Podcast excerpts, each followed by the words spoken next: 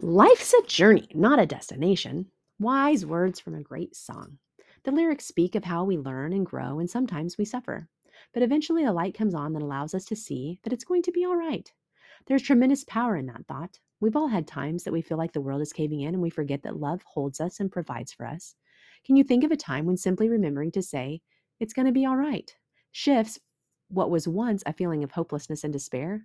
Even when you don't know how to move forward, or what steps to take, surrendering to that idea that it will turn out okay can give your soul some relief and shine a light of hope in a place of darkness. Experiencing abundance of peace in life may seem like a foreign concept to many of us. In a world of uncertainty, chaos, and disunity, the assumption can be that peace is unnatural.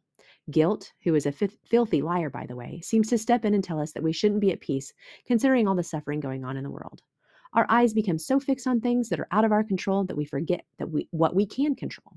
We can control our attitudes, our thoughts, our actions. I emphasize our because we so often give our power over to the attitudes, thoughts, and actions of others. We then blame them for stealing our peace. They didn't take it without our permission. Let's journey together to discover how to take our power back. The very first and most powerful way we can begin is by exercising compassion for ourselves. Just as you would tell a close friend, remember to tell yourself that finding peace is a journey and you're in the process. It isn't a matter of trying harder to have peace, it's a process of surrendering to the peace that is already inside you by the practice of engaging in it. The more often we look inward with gratitude that we are learning how, the more effortless it will become. Practicing compassion for yourself is priceless and will produce more healthy, healthy outcome than engaging in an internal dialogue that reminds you of everything you've gotten wrong. Visualization is a proven way to invite certain outcomes into your life.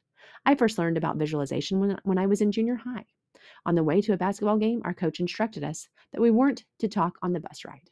He asked us instead to close our eyes and picture ourselves shooting the ball and watching it go into the basket. Surprisingly, I did what I was asked and watched this movie in my mind during the 45 minute ride to play in the game. When we arrived, we began working our normal drills. When it came time to practice free throws, I hit every single one. My teammates were shocked and asked if I had been practicing. I told them that I had done what the coach asked us to do, and holy cow, it worked. Imagine what will change inside us when we discover how to fix our thoughts on things that are true and lovely and admirable and worthy of praise. Try to imagine peace as a gift wrapped in a sweet little package. Consciously or not, you ask for this gift every day. When you see it and start to receive it, are there thoughts that hold you back from opening it? Doubt that it's real, feeling that you don't deserve it, worry that you won't know what to do with it.